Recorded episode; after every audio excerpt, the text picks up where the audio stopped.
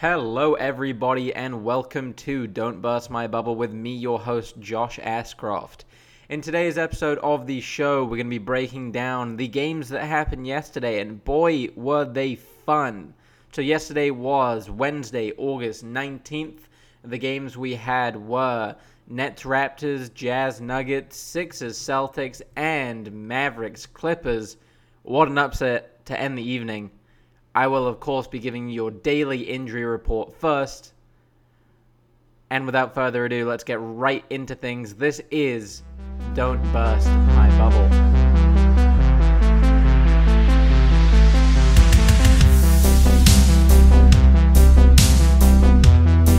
Okay, so let's begin the show with our injury report. So, uh, recording the show relatively early today. This is as of the injury report submitted 5:30 p.m. Eastern Time last night. So for Miami at Indiana, Jeremy Lamb remains out, as does Domantas Sabonis. Victor Oladipo remains listed as questionable. He took that hit to his left eye in the first game of that series. Hopefully he will be returning, but still listed as questionable there. On the Miami Heat side of the ball, Jae Crowder is listed as questionable, having a little bit of trouble with his left ankle. I imagine he will likely play, however. In the OKC Houston game, Russell Westbrook remains out with that right quad strain. We will not see Russell Westbrook today, according to this injury report. For OKC, uh, Lu Dort remains out also. Big issues there. They had real trouble containing Harden in that first game. That's likely going to continue. For Orlando at Milwaukee, no one out for the Bucks. On Orlando's side of the ball, Mo Bamba remains out. Uh, Michael Carter Williams is doubtful. Jonathan Isaac, of course, is still out, and Aaron Gordon remains questionable. For Portland at Lakers, uh, Anthony Davis and LeBron both listed as quest uh, as probable. Probable that is definitely not questionable. Rondo listed as questionable, however. And for the Portland Trailblazers, Zach Collins and Nassir Little are both out. CJ McCollum is available despite those issues that he is having with his back. Okay, so let's talk about the games that happened yesterday. There was a lot of fun ones. So we'll start things with Raptors Nets. The Nets put up a real fight in this game. They continue to show that at the very young core of this team, when they don't have Kyrie, Kevin Durant, Spencer Dinwiddie, there's some real fighters on this team. Guys who are not going to back down even when they are put in a position where they're facing a much more talented team than them. Uh, Caris LeVert had 16 points and 11 assists. Jarrett Allen had 14 points and 15 rebounds. Joe Harris actually also had 14 points and 15 rebounds. Very impressive from him. And uh, Garrett Temple, 21 points as well. Uh, the Raptors side of the ball, the, the Nets actually led the game for the for the majority until sort of toward the end of the third quarter. Raptors then sort of able to wrap things up. It looked like a, a pretty confident performance from the Raptors, though. There was never really a point where I thought the Raptors were going to lose the game. They just have such control defensively. Like a lot of the game yesterday, their shots just weren't falling, but their defense was able to keep them in the game and make sure that the Nets never got too far away for them to be able to regain that lead. Um, Notable performances on the Raptors side of the ball. Uh, Fred VanVleet, another 24 point and uh, 10 assists. So another double double for him. Um, Norman Powell had 24 points. Kyle Lowry had 21 and 9 rebounds. Pascal Siakam had 19. So, as we've come to expect with the Raptors, a good all round performance from the team. Ultimately, the defense getting the job done on that one. Uh, for other games that we had yesterday, Jazz Nuggets, and who would have thought the Jazz were going to come out swinging with Mike Conley having returned to the bubble. He did not play as he is still quarantining. However, the Jazz still able to walk away with a win. Uh, Donovan Mitchell, another 30 points. Uh, he had 30 points and 8 assists. We had 26 points from Jordan Clarkson, uh, and a very important 19 from Rudy Gobert and 18 from Joe Ingles. So everyone on the Jazz stepping up. The Nuggets 28 and 11 from Jokic, 28 points from Michael Porter Jr., so a much more impressive game for him. And then Jamal Murray continues to do what we've known him for really is have an astounding game one night and just have that lack of consistency. So last night he had just 14 points, a real difference maker. Um, they ended up, you know, losing by 19 overall.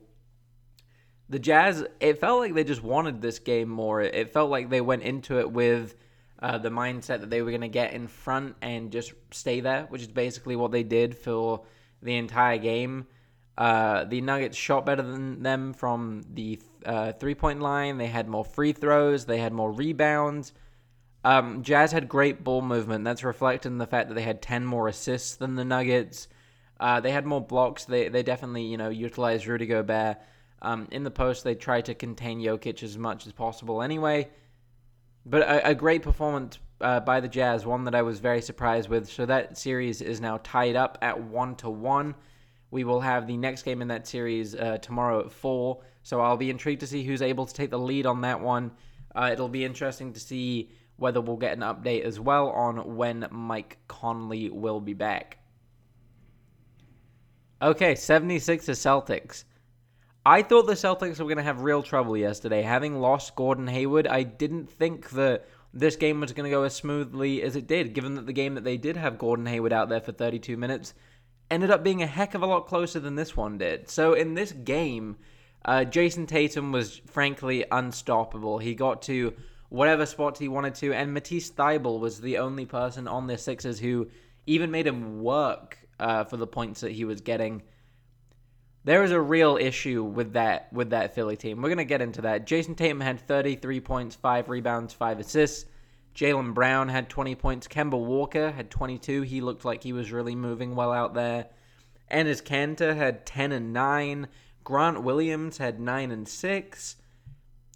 You know, I love this Celtics team. They are so fun to watch. So much fun.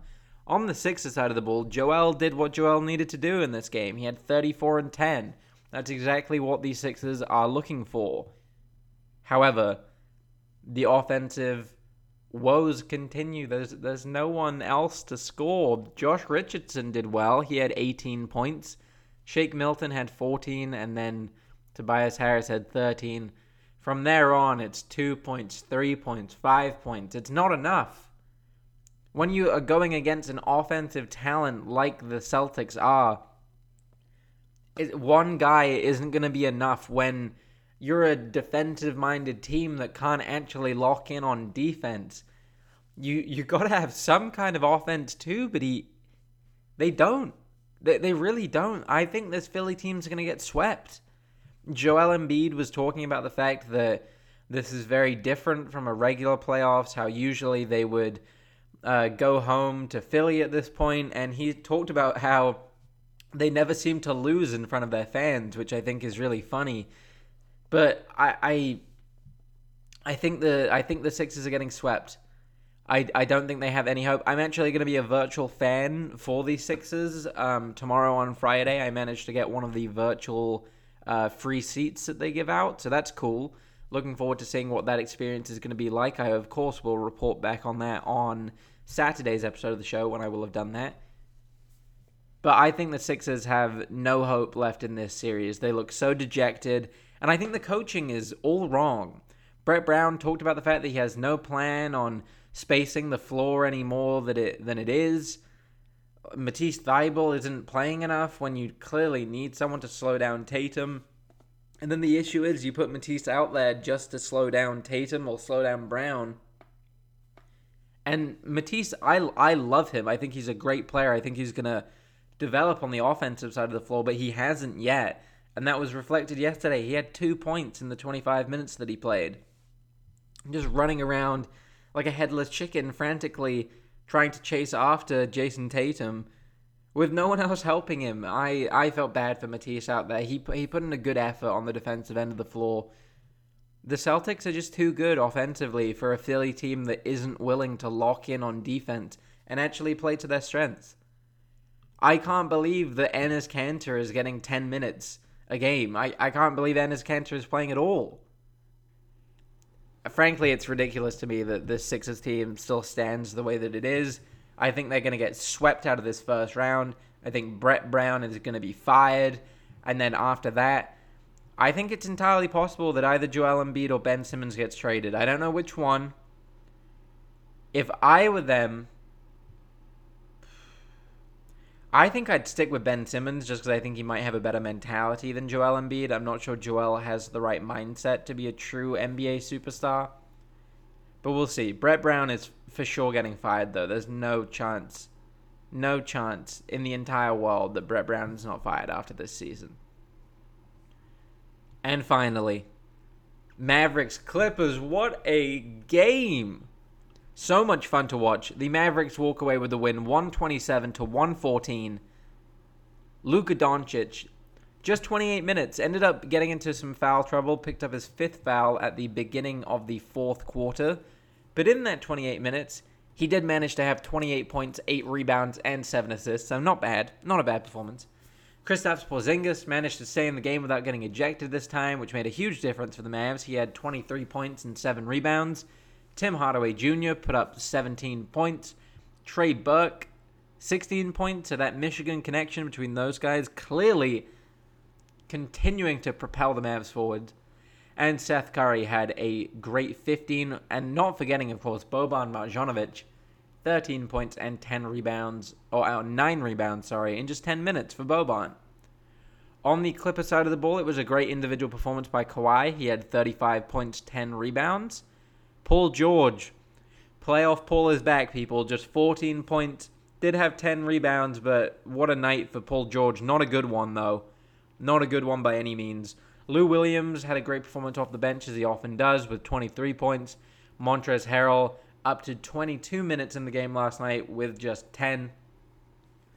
The Mavs have figured some things out, ladies and gentlemen. They have figured out that actually they have a couple of things that the Clippers can't quite handle. They actually don't have any match for Boban.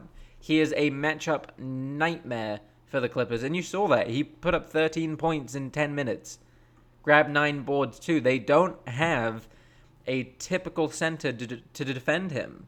You have Zubac, I guess, who's still on the shorter side. You have uh, Montrezl Harrell, again, who's also on the shorter side and not well conditioned right now. Boban Marjanovic can absolutely abuse the Clippers in the paint when he wants to. Great offensive player. Doesn't doesn't quite give you what you need on the on the defensive end of the floor, but it's okay. And we like him. He's a fan favorite. Other than that, it's just incredible. Luka had a great shooting night, which definitely helped the Mavs. But I think a lot of people expected that when the playoffs were going to start, this Mavs offense wasn't going to work. People assumed that it's the playoffs, defense is going to come up, they're not going to be able to get these looks that they have. And I'm sorry to tell you, but they can. Luka Doncic is such a phenomenal talent that when he drives to the lane, your two options are we either commit multiple guys to him or we let him get a layup and he's probably going to get fouled too on a good number of those possessions as well. If we do commit to him, he's going to pass the ball out, and the Mavs have a great array of three point shooting. The Mavs, as a, a, couple of people have said, they're like the Rockets. They play like the Rockets. They're playing small, but their guys are just big. Other than when Boban's on the floor, everyone else, Maxi Kleber is a great three point shooter when he wants to be. Like in in a reliable sense for a guy who plays power forward and center, he's a good three three point shooter. Dorian Finney Smith has been knocking them down, as has Tim Hardaway Jr. Seth Curry, of course, goes without saying how well he can knock down the three. This Mavs team has done a lot by taking this game. They they've leveled the playing field, so to speak, and they are doing it behind a 21 year old leader who fully believes in them. Luka talked about the fact that you have to think that you're going to win. You, you don't deserve to be here if you don't think that you're going to win. And both teams now have the same goal. They have uh, five games remaining in the series to win three games. And I wouldn't put it past the Mavs to do it. I think the Clippers have another gear to get to. But it's outrageous to watch the things that Luka Doncic can do. You're talking about arguably the two best perimeter defenders in the NBA in Kawhi Leonard and Paul George. And there's nothing they can do about Luka Doncic right now. Knock on wood if you're a Mavs fan. There's nothing they can do. He does whatever he wants on the floor. He drives to the lane. He uses his size so well. He's actually too strong for Kawhi or Paul George, which is saying a lot for those guys. They try and bully him around, but he had a great, great performance, especially given the how many turnovers he had after after game one. Luka has become the youngest player in NBA history to, well, he had the most points in in an NBA uh, playoff debut in history. The fastest player to reach 70 points uh, in in playoff history in in their their first playoff minutes. He's played two games, already scored 70 points, 28 points, 42 points. He's essentially going to average, whether the Mavs win or lose, he's more than likely going to average a 30 point triple double for his first ever playoff series. Think about that for a second. This guy is 21 years old. By the time Luka is the age that Kawhi is now, in his physical prime, it will be 2028. Think about how much will have changed in the NBA by that point. The future is bright in the NBA, and the future is bright for the Dallas Mavericks. The the future of Porzingis and Doncic. I don't know what the over under is on championships for the next eight years. I think it's probably two. I, I wouldn't be surprised if they got two in that time, maybe more. It depends on, I think they can still make some off-season moves that will make this team stronger. I think that while Trey Burke has been producing for them really well, I still think that they need a primary ball handler to come off the bench and lead the offense when Luka isn't on the floor. But this Mavs team is scary. They do what they want. And they play their basketball. They're, they're not afraid by this intense Clippers de- defense. They just get to their spots, they knock down the shots. Rick Carlisle's happy. The team is thriving. That series tied at 1 1. For today, what a day it is because not only do we have NBA basketball games, we also have the NBA draft lottery coming up. But today, at 1, we have Heat Pacers. The series currently Miami up 1 0. I would assume that Miami is going to go up 2 0 today. We'll have to see. Thunder Rockets, obviously, Russell Westbrook is still out, but that had little to no effect on the Rockets in that first game.